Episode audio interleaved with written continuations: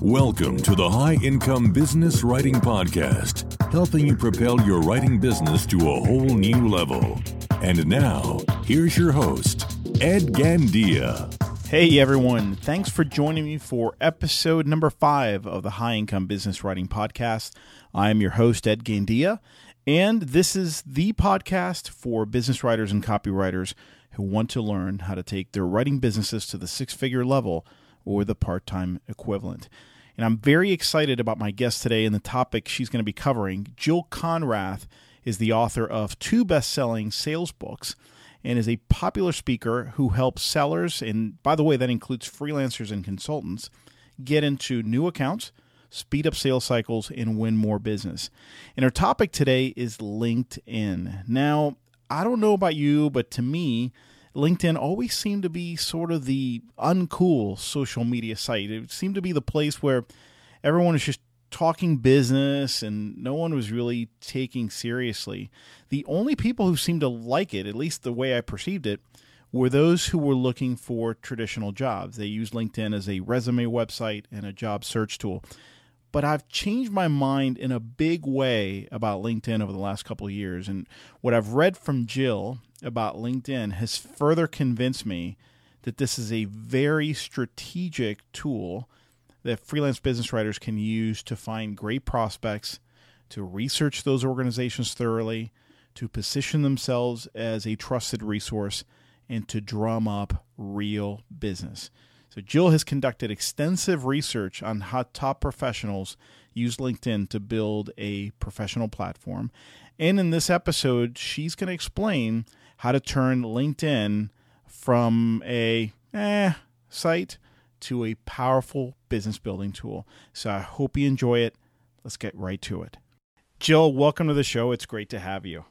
Well, thanks for having me. I'm delighted to be here today. Awesome. Awesome. So you, we're talking about LinkedIn today. Mm-hmm. And before we get to some of the more specific questions, I'm, I'm really curious because you're really high on LinkedIn. You're really bullish on LinkedIn. Why is that? I mean, why LinkedIn specifically? I think it's a literal gold mine for people who have to sell. And I think most people have no clue as to everything that they can actually do with LinkedIn, how it can position them professionally, how they can target companies that they want to go after, how they can establish relationships with people and circumvent some of the traditional routes. Um, to me, it's it's like a totally overlooked gold mine for people who have to sell. Very cool. And I agree. I mean, I, and I've seen this trend really over the last couple years. It seems like everyone is kind of ignoring it because it wasn't quote unquote cool. But uh, my gosh, the, the information that's there is just quite amazing. Well, I think what a lot what a lot of people see it as is a job board you know, and their mind is still stuck in this, you know, well, I've got my resume up there and, you know, I can see other people's resume, but they really haven't taken a good look and, and thought about how they can leverage all that information that's there because their mindset is a career site, you know, and I'm not looking for a job right now. Yeah, that's a good point. And so you've done quite a bit of research in this area, and a lot of it has been very recent, and I want to talk about that. Uh, and specifically, from what I understand, the research you did was comparing how top uh, performers and top salespeople, top self-employed professionals, top freelancers yes. uh, were are using LinkedIn for prospecting and for selling their services versus right. anybody else. And maybe you can uh, tell us a little bit about that and some of your findings. Yeah, I just let me give you a little overview. We um, did an online survey, and over three thousand people took the survey, and I mean, 20% of the people who took the survey were actually consultants, and then another huge percent were entrepreneurs. So they weren't just salespeople, they were people who have to sell to make a living. And, you know, so right away, the writers who are listening to this should know that, that many of the results are very applicable to them. And, you know, one of the things that we found out, you know, when we did the comparison is that we have a group of about 5% of all the people who took the survey were what we called the top sellers, not necessarily salespeople, but top sellers, meaning they, A, were getting lots of business via LinkedIn, and B, were having a really good year. So it's a combination of those two factors that put somebody into the top seller category. And in that whole group, what we found is that, like I said, 5% were really blowing it out, 55% were barely using it. And then there was another bunch of people who um, were getting some, you know, opportunities that may have started out of LinkedIn, but not a whole lot. Interesting. Interesting. So so 5% when you talk about top sellers it could be Yeah. anybody, a lot of self-employed people in here, a lot of freelancers, Lots. consultants. Yes. In in what areas did you notice some big differences? What were they doing differently in LinkedIn? Well, they were doing so many things differently. It was really quite astounding to me. I mean, I, I have liked LinkedIn for years, but to my understanding of what people were doing on it was even taken to a whole another level when I was actually doing the survey because I got so many stories from people and I saw the results. And it started with just the fact of their personal profile. And a lot of people don't think about this, but the people who are leveraging LinkedIn well realize that it is um, it is where people go to search them out, and and people will Google them and they'll end up on their LinkedIn profile looking at them. So anybody who is a target customer is checking you out online, and so if you know that, like the top sellers were extraordinarily cognizant of it, they leveraged their profile in a whole different way. It wasn't a, it wasn't a, a, a you know, like you were looking for a job. It was a kind of a sell sheet. I mean, it was you know from the from the headline on down to the summary, and even in some of the job descriptions, it would talk about the kind of, for example, your people would talk about the kind of writing that they did, the kind of clients that they worked for. Uh, maybe some of the results their clients had gotten as a result of the case studies or the other email campaigns that they'd put together. And so it really highlighted the business value from a customer's perspective. And they thought about it, they wrote it from a customer's perspective because they knew their reader was a customer, not a recruiter. Interesting. So that was just one thing. And by the way, are you are you real quick, Jill? Because I, I I think what I, what I've been seeing, and I'd be interested to see if you're seeing the same thing, is that uh, many times your LinkedIn profile is actually showing up higher on the search results than your Yes. website. Absolutely, which is why so many people are clicking on it, and and we're actually finding now that a lot of people are even including their LinkedIn profile. The people who have a decent one are including it in their um, in their their signature file on their emails because they know people want to check them out. Interesting. Okay. Mm-hmm. So so the the profile was just one profound difference and and also if you take a look at how they're using the profile they were actually uploading samples or case studies of their work that they did and and they were showcasing what they could do because on the profile you can upload PDF files you can upload SlideShare files you can upload PowerPoint presentations and make them available to people. And again, it's a way to showcase who you are, what you do, the results you deliver, um, and your expertise. And top sellers were clearly using it from that perspective as compared to everybody else. Big difference there. Hmm. Okay. Okay. And, and that that's a, been a big change in LinkedIn over the last couple of years, hasn't it? Because Yes. you, you weren't able to do a lot of this before. That's correct. That's correct. okay. What other areas were you seeing a difference? Well, the how people were using it for research, what we saw was that a lot of um, the people who were really doing well on on LinkedIn were really, really leveraging it for research. And so they, for example, they might target a company and then they that they want to work for, and then they go to LinkedIn to find out who to contact. I mean, just who do I contact? Mm-hmm. And they would do multiple searches on LinkedIn, and and they would find the p- person, but they would also when they were doing searches, they would look for multiple contacts. And so, like, if I was working right now with Medtronic, as and I was doing writing for Medtronic, and I was working with the neurology division of Medtronic, I, I might be connected with one of my customers, with one person in marketing there, but the smart people were connecting with multiple people within these accounts. And so, if something happened to one person, their whole future wasn't lost. You know, their whole connection wasn't lost. So they might connect with this product manager and that product manager and another product manager. And so they would they would have an extended presence in the account. And then by the way, whenever anybody would switch a job, they would be immediately notified of changes in their network. So it would create another opportunity for them someplace else. Aha. Okay. Now, and this might be, you know, maybe a different uh, conversation, but I'm wondering is do, do you know if when they were connecting with the other marketing managers at Medtronics for the other divisions, I mean, is it just as simple as just connecting with them or were they trying to create some dialogue? Well, let me just say, first of all, they were connecting with multiple people within the same division.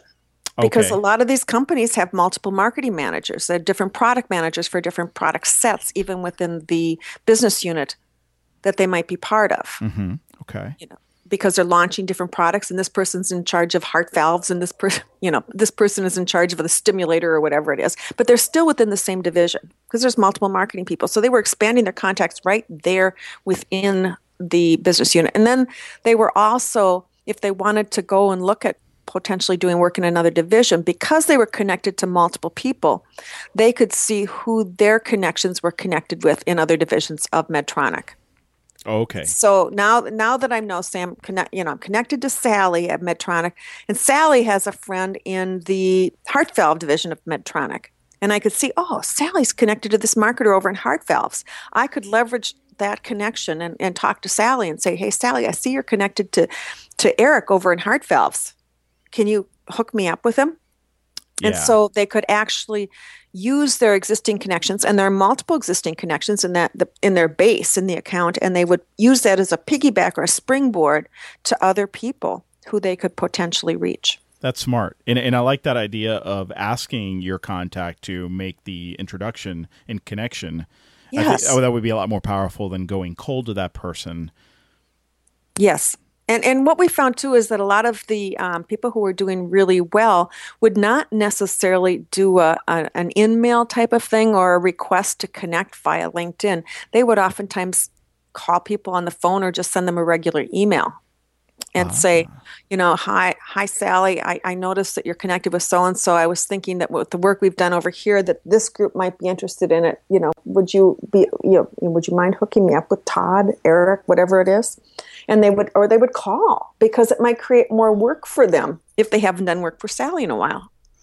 Ooh, I like that approach. I never heard of that or thought of it. Yeah, so you're you're picking up the phone, calling your contact there, and and asking them. That's that's a lot more powerful than sending an email or an in-mail. Right. It it absolutely is, and that's why people that are really smart about it are doing that because it it creates a conversation and you know and it rebuilds their network with existing people and it does create new opportunities. Very clever. Very clever. So research, uh, expanding your reach within a division into other divisions. Uh, what else were you seeing? Oh, groups would be the other one that was really fascinating to me. Um, I had never really understood the power of groups and how some people were leveraging it. But what we saw was that the top performers belonged to a whole lot more groups than other people. And if I take a look here, one of the questions we asked was how many groups do you belong to? And 50%, 50.7% of the top performers were involved in 30 or more groups. Oh wow. I mean, that's like crazy, isn't it? I mean, Yeah. it seems crazy. I would have Right? thought it would be the opposite that you know you you don't want to dilute it by joining too many. Oh no, you want to dilute it, uh, and and there's a lot of reason why. And the to- and the top sellers were really um, very clear about what their strategy was. And I just like to compare that 50.7 percent to 11.5 percent of everybody else. So clearly we have a difference, and there's a reason for it, and there's multiple reasons for it, which is fascinating to me. For example, if you write in the medical industry, there are industry groups on LinkedIn and there are probably medical industry groups and there may even be you know heart valve industry groups or you know devices industry groups or implantables you know that kind of there may, may be groups on there's groups on everything. Mm-hmm. And so by joining these groups you can do a couple things. You could start see you might you know you might want to join the marketing group for medical devices um, you can first of all you can see what the kind of discussions are going along. And by the way if you're in a group with somebody you can do you can actually send them an email directly. You don't Ah, have to be connected to them. So say you and i were in some group together and we're not connected on linkedin but you posted something on on LinkedIn and I thought it was interesting or or I read something in the newspaper about what was happening with your company and thought, "Oh man, they're bringing out all these new products. I've got some ideas." I- could get your I could send you an email through LinkedIn because we're in the same group together. where otherwise I'd be very limited in terms of character count. Yes, but I can send you an email. Yes. Is it You an know- actual email or Yes. an, an in mail? Yes, it's an, not an email, it's an email because we're in the same group. Okay. Interesting. But I can also follow you, and um, follow is different from connect. By following, I can see what you post and any updates that you make or any changes. So if I'm targeting certain companies and I really want to get to, you know, know some people, that's a way for me to keep up to speed on what's going on with different people and perhaps, you know, see what they're doing and learn something that could help me have a reason for contacting them. And the other thing that people were doing with groups that was so cool is they were actually using it to initiate conversations with people. Um, they, they, for example, they might um, see, you know, exam- if they were talking about marketing, they would see a discussion on marketing and they might chime in and say, you know, we've really found that case studies make a huge difference mm-hmm. in terms of um, having the right collateral for salespeople and driving more business, or they might, you know, whatever they could add to the discussion, but they would never do any pitch. It would always just be they were on there adding ideas, you know, sharing a few thoughts. Here's how it helped. If somebody that they were interested in perhaps working with made an interesting comment, they might like the comment and then do a follow up comment to that person's comment. And now they're starting to build a relationship with somebody they don't even know. Aha. Uh-huh. Yes. Do you see what I'm saying oh, with that? Yeah, absolutely. I mean, it's uh, you're coming to it from a very different angle, and now you're uh, you're adding value basically up yes. front before you even pitch before you even pitch and you're just starting a conversation and you see that Eric, you know, writes something about, you know, the challenges that they're having with launching a new product and then somebody else says something and Eric comes back and says this and you read it and you go, oh, that's really interesting. And so you say, Eric, that's really an interesting thing that you're doing. I work with a lot of medical technology companies and I don't see that very often. I'm pretty impressed. Huh. Now, what do you uh, when you see these groups? Um, do you find that because I'm wondering if, if some some potential buyers uh, of writing services might see this uh, as you know you're just trying to really get in the door there, but do you think they see it as authentic if if done right? Do they? If done right, it's very authentic. You're you're simply being there to offer advice and to you know be part of the conversation. Mm-hmm. And and it's not a pitch. It's never a pitch. I mean, if, if it comes to the point where you have an idea, you might email Eric at that point and say, you know, Eric, a couple times lately you've been making comments about this, or I noticed you said that. I got some ideas that might be helpful to you. Would you like a quick offline conversation? Again, no pitch. I've got ideas. I was thinking about the problem you mentioned, but just conversational like you would do with a normal human being, not with a prospect. Yes and it's been years since I've dated. Yeah. but this sounds a lot like dating, right? You don't. Um, first of all, you never want to ask somebody to marry you right away right. when you first meet right. them. You also right. don't want to ask, you know, the next day or on the second date. Right. So this is you're stair stepping your way to to a deeper relationship with them, but you know you don't know where it's going to go. You don't know where it's go- going to go, and you know you're you're um, you may be having a lot of relationships. You're dating around you know? You're you're trying to find out if there's an opportunity with this person or you know if this is somebody you might want to get married with. Um, but there's also you're keeping your options open. Yeah. Too and you're having multiple conversations because not many people can just have one client or if they do they may be very vulnerable to um, changes in the you know in the climate economic climate of that one client now, what do you do? You find that, when done right, uh, this kind of ask there, hey Eric, I you know I got some ideas. Yeah. Uh, should we take? Would you like to talk offline briefly? Do you find that that's usually fairly effective if you've added value up front like this yes. in a group? Yes. Because you're authentic. You really do have ideas. It's not like you're trying to pitch, oh, I can do writing, you know? It's not like you're trying to do that. You have to be somebody who has ideas. Yeah. You know, that's the key is that it's not about selling, it's about contributing and offering advice that might be helpful. And if it leads to business, that's great. I'd like to add something here because um, I heard similar advice when I was first starting as a writer, and one of my fears was like, "Oh my gosh, but I'm just starting out. I don't have ideas, you know, because I'm I'm new." Mm-hmm. Um, I would say, well, first of all, that's going to come with time for those of you who are fairly new to, to freelance writing. But second of all, here's here's how you circumvent that. Um, this is why I'm a big believer in staying on top of industry publications, reading all you can about, you know, read articles, case studies, and so forth about what other companies are doing out there from a content marketing standpoint. Mm-hmm. That's where you're going to get the ideas at first. You don't have to say, listen, uh, I don't know anything, but I read this article the other day. You, know, you know, you don't have to be that honest. you could say, listen, you know, I came across some info. The other, did you know that you know X Y Z com- company did something very similar and they achieve X result? Right. Right. And, and reading ideas and sharing other people's ideas is very valuable today because there's so much there's so much junk out there that people their eyes glaze over. But if somebody can share good information with them, they're always willing to listen. And it doesn't have to be their own you know work and by the way a lot of people what i see in, in, having worked with freelancers in the past is i see a lot of people when they start their own business it's like they think that their slate is wiped clean and that they don't have any experience and yet they've been doing writing and marketing and other work in their previous position when they worked for somebody else they were already doing this before. amen amen so they're not starting from scratch and so you could say you know i've got some ideas in my previous company we were doing this when we had this problem or challenge. Yeah. And they can offer their insights from their previous positions because nobody is a blank slate. Yeah, I would say you don't even have to say from my previous in my yeah. previous company. You know, yeah, I, have seen this happen firsthand. You know, mm-hmm. I've, I've, been in this situation. You know, and here's here's here's how we address it. You can say we. You don't have to say. Yeah. You know, so right. uh, that's a great point. In fact, that's that's one of the key points that I continually stress especially to new writers, is look, um, leverage your background, leverage your experience, yeah. your contacts. That's where your biggest wins are going to be, especially exactly. your first two or three years. Yes.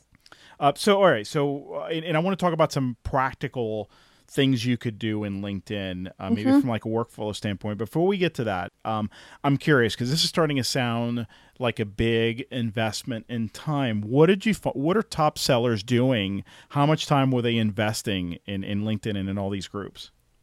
the top sellers it was it um, were oftentimes investing like six hours a week oh wow okay um, but some of them weren't because their work was episodic. You know like you get a big contract and you don't need anything for a while. Uh-huh. You know?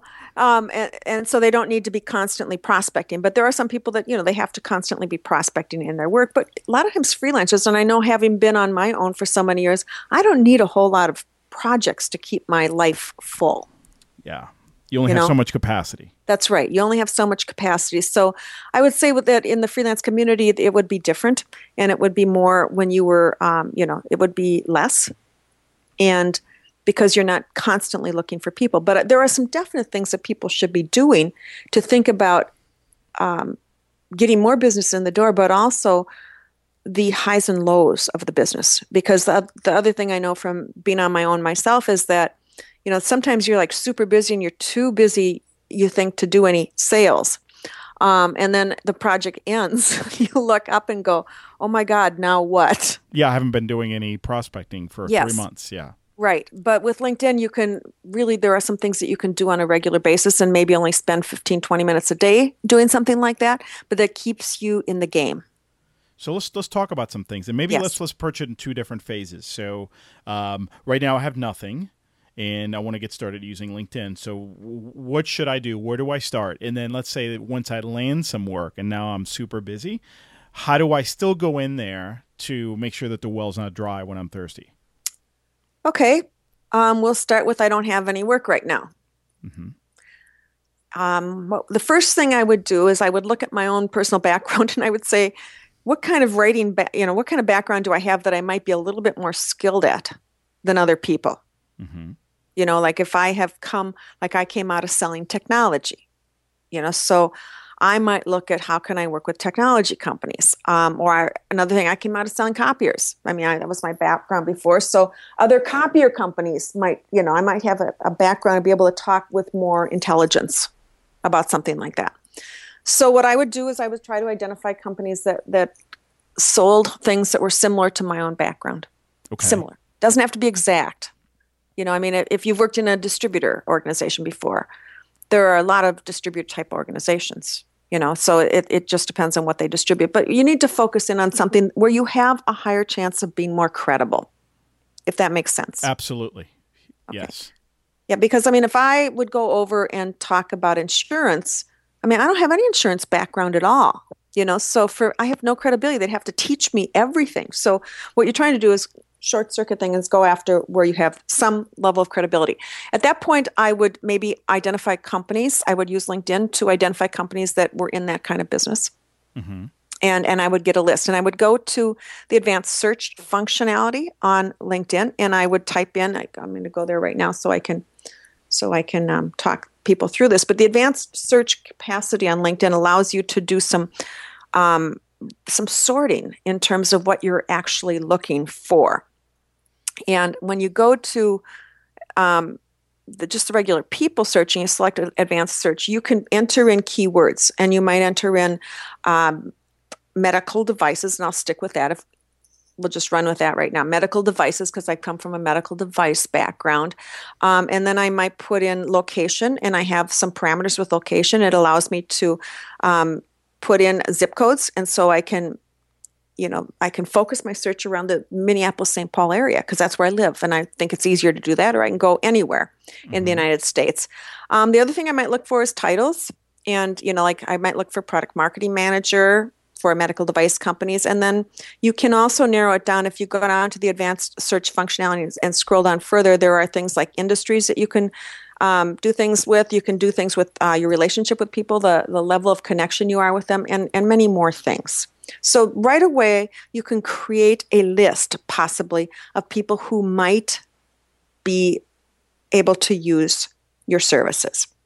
Based on your background, your experience, your, yes. your network, people you know. Right. In some more uh, uh, detailed filtering. Right. So once you get the list, and you can actually start looking people up and saying, does this person look like he or she is somebody I want to talk to?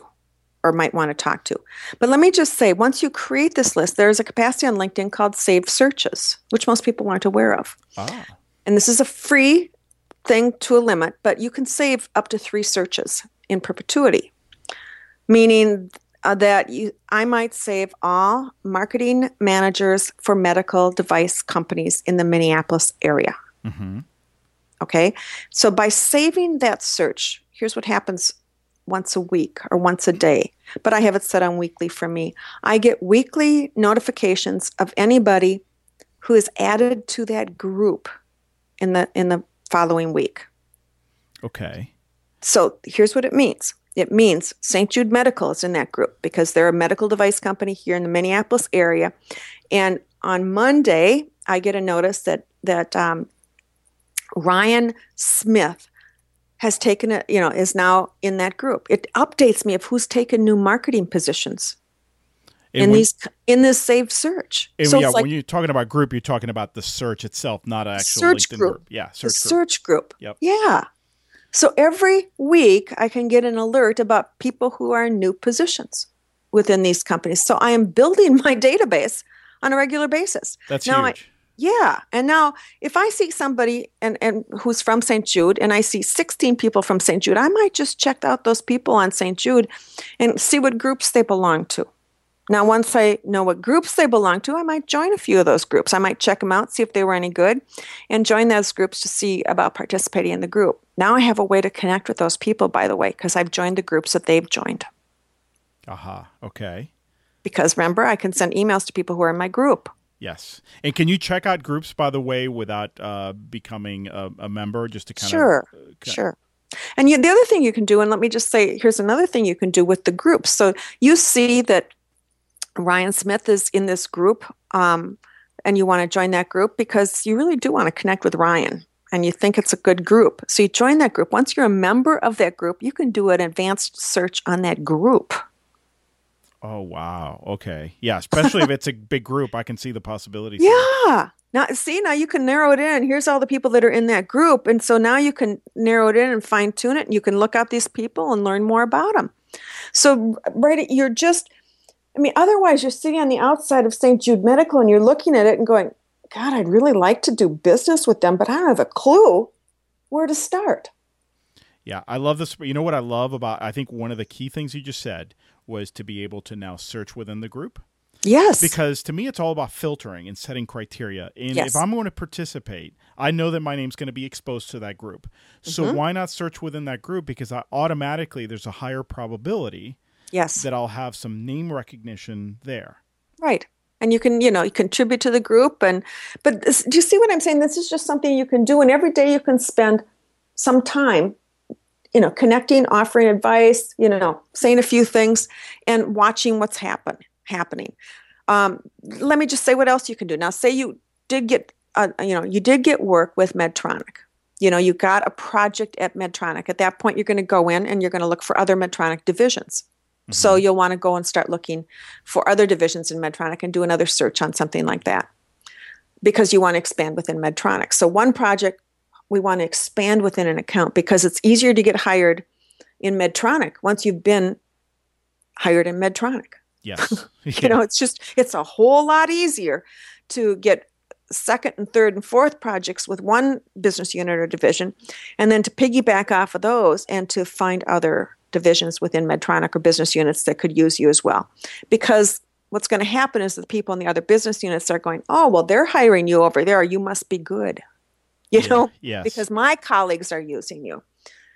And so again, you can use, you know, LinkedIn to find out who those other people were and start leveraging your initial connections to connect with those other people. I mean, those are just some of the, you know, the things that I would do this would if I keep was you trying busy to build my business. It would keep you busy. for a while. Yes. Yeah. A- and not in a, you know, just busy kind of way. This is very strategic. I love how you approach this. It's very strategic. It's kind of like, you know, in the past, people say, well, you have to go out and network. And you go to network, and there aren't anybody at these networking events where there's like, that, that are really the kind of people you want to meet. you know what yeah. I mean? Yeah. You know, like they're they're from they're from other small companies. You know, they can't afford you, and you're really trying to get a bigger account as a client. I mean, you have to go where they are, and they're on LinkedIn. I mean, it's growing like crazy. so this is the equivalent of doing what you just said, Yes, but uh, you can actually get a quick read on who's going to be at that event. yeah, and then when you get there, they all have signs on their forehead right. that tell you all about them. That's right. let, let me tell you a couple other stories too. Just because in this research, and in you know, um, I, I wrote two ebooks on the topic, and the first ebook is just the sales results. I mean, the results of the survey, showing what the top sellers are doing, which is some of what we're actually talking about now. But the second ebook was based on some of the stories that people shared with me, and and we have stories of consultants picking up three hundred fifty thousand dollar contracts. Wow. through through LinkedIn, something through LinkedIn. And what they were doing is they would go on and they would research before they contacted a person. Um, the one that I featured in this e- ebook would go on and just study that person's profile in depth to find connection points, and would use that to establish rapport, knowing that that was crucial. connection points meaning other people that they Uh, knew. it could be other people, could be interests. For example, if I saw that you were a scuba diver and I was too, okay. Yeah. I could I could be mentioning scuba diving. If I saw that you went to the University of Minnesota, I could say go Gophers to you. or we worked in the same company 10 years or- ago and we Yes. didn't even know each other. Yeah. That's right. Or I saw you worked for, you know, Xerox at one point in your career. Yeah. Oh, so did I. I mean, boom, immediate bond. You know, it makes you stand out from the other strangers who are contacting them. So there's so many things that you can research on to look for connections points, people you might know who know each other. Some people are even going into their alumni groups Oh, wow. For their school. for their school and they're yeah I, I mean one of the ladies that i featured in there in the uh, second ebook uh, she graduated from the university of virginia and she is now out on the west coast and i mean she exa- told me she was telling me and i was interviewing her uh, about how she got into yahoo and she did that by actually going into her alumni group and searching for advanced search employees in the Bay Area who worked at Yahoo, people in the Bay Area who worked at Yahoo who graduated from the University of Virginia. Wow. and I can see why that would be a little more effective than doing the same thing if you lived in Virginia because out west it's like, you know, let's stick together. Yeah. UVA, baby. yeah, go UVA. And, and, and so she would actually, you know, contact these people and say, look, I graduated from 19, in 1994 from UVA, you know, and, and I see you're from there too. Here's the deal. I'm, I, I work with companies to do this kind of thing. I've got some ideas. Uh, do you know who I would be contacting? Yeah. You know, and, and they would guide her. You know, I've never done this this level of research before uh, approaching someone uh, on LinkedIn, but I know of a PR firm here in town who's very successful. They focus strictly on technology public relations. And the reason they're so successful, I mean, other than the fact that they're good, but you have to be good, right? So, Yeah. um, is Everybody's good. they spend a lot of time, a lot Yes. of energy researching prospects mm-hmm. Before they even approach them, but from a connection. Who do they know? Who do we already know who knows someone in there? And they will dig for weeks and create this. I think they do this whole report oh. on how they're going to approach that account yep. based on all these contact points, all these points of commonality, uh, you know, all the research they've done. So before they even even think about pitching, they already have a strategy based on all this information. That's right. LinkedIn basically makes this easier. It makes it so easy. And and you know what it gets us around? It gets us around having to make stupid cold calls, you know, where you're just dialing for dollars. I mean, it totally eliminates that. Yes. Absolutely. Okay, great, great. So, so this makes sense. You've given us a really good path uh, and something really practical we could do kind of day to day.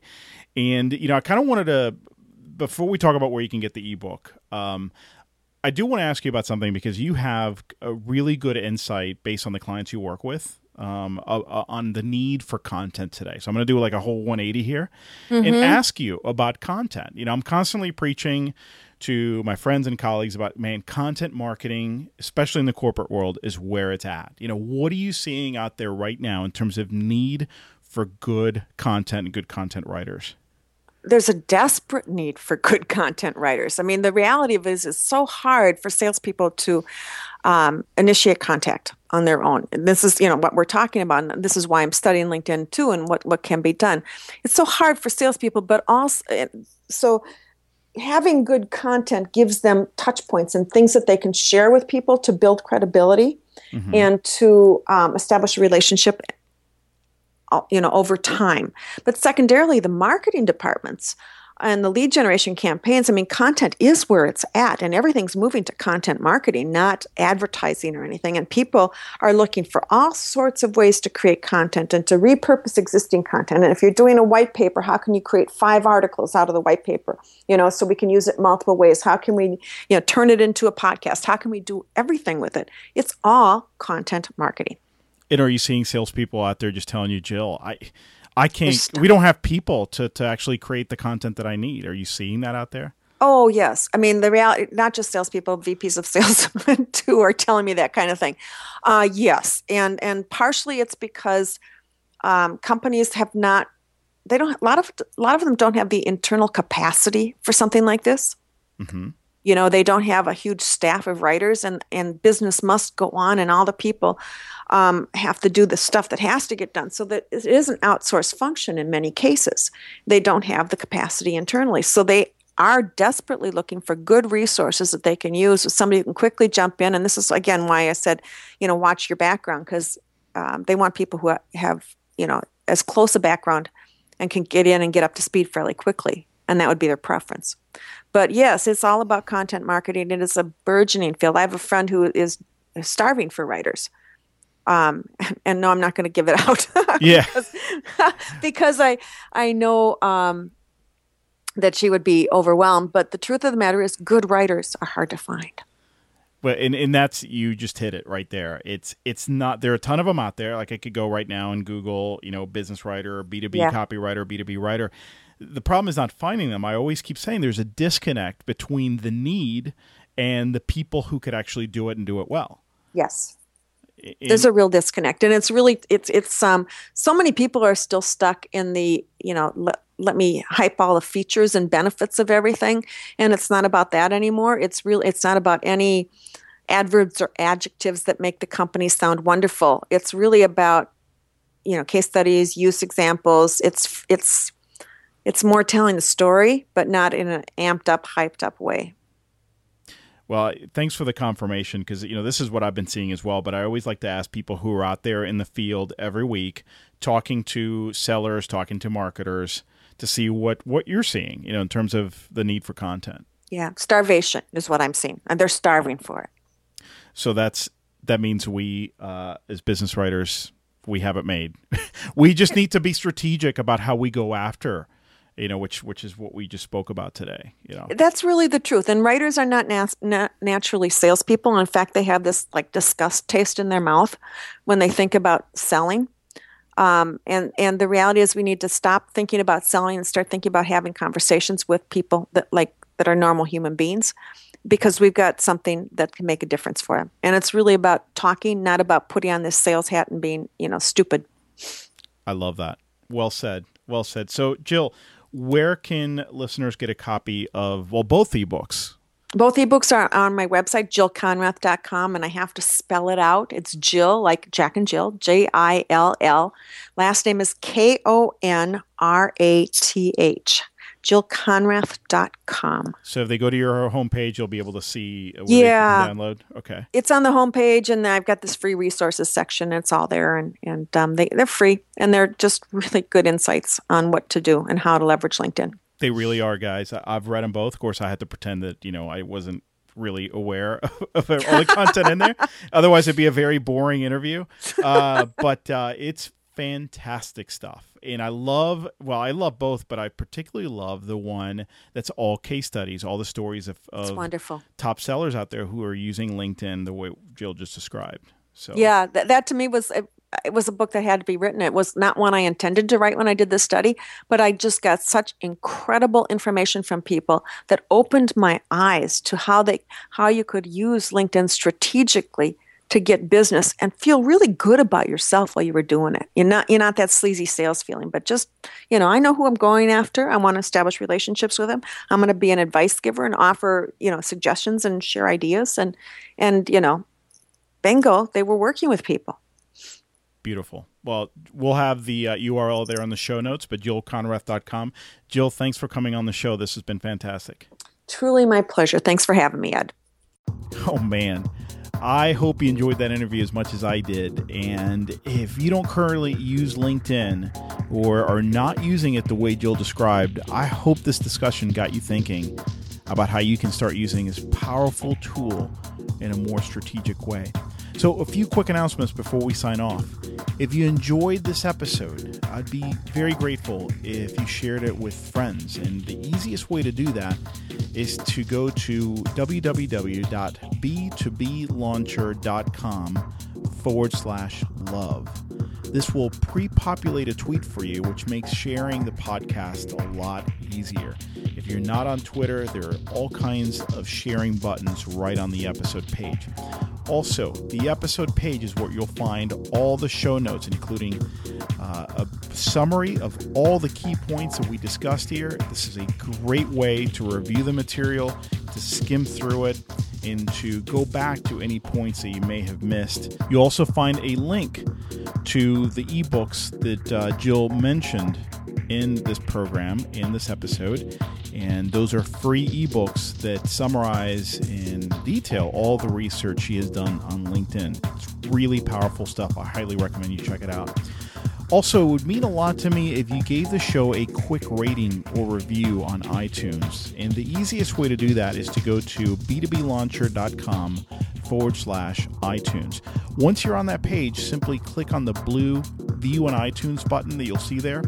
This will take you right to the show page in iTunes where you can then write a sentence or two about the show and hopefully leave me a star rating. iTunes has already included this show as one of their new and noteworthy podcasts for all podcast categories, as well as both the business and the career subcategories. And this was due in large part to all the ratings and reviews that you've left me as well as the large number of downloads that uh, I've experienced so early in the show's existence. So, if you've already left me a rating, I thank you very much. It's made a huge difference. This brings us to the end of the episode. I am your host, Ed Gandia. Thanks for listening, and I hope you have an awesome day. The High Income Business Writing Podcast is a production of B2B Business Launcher. Learn more at b2blauncher.com.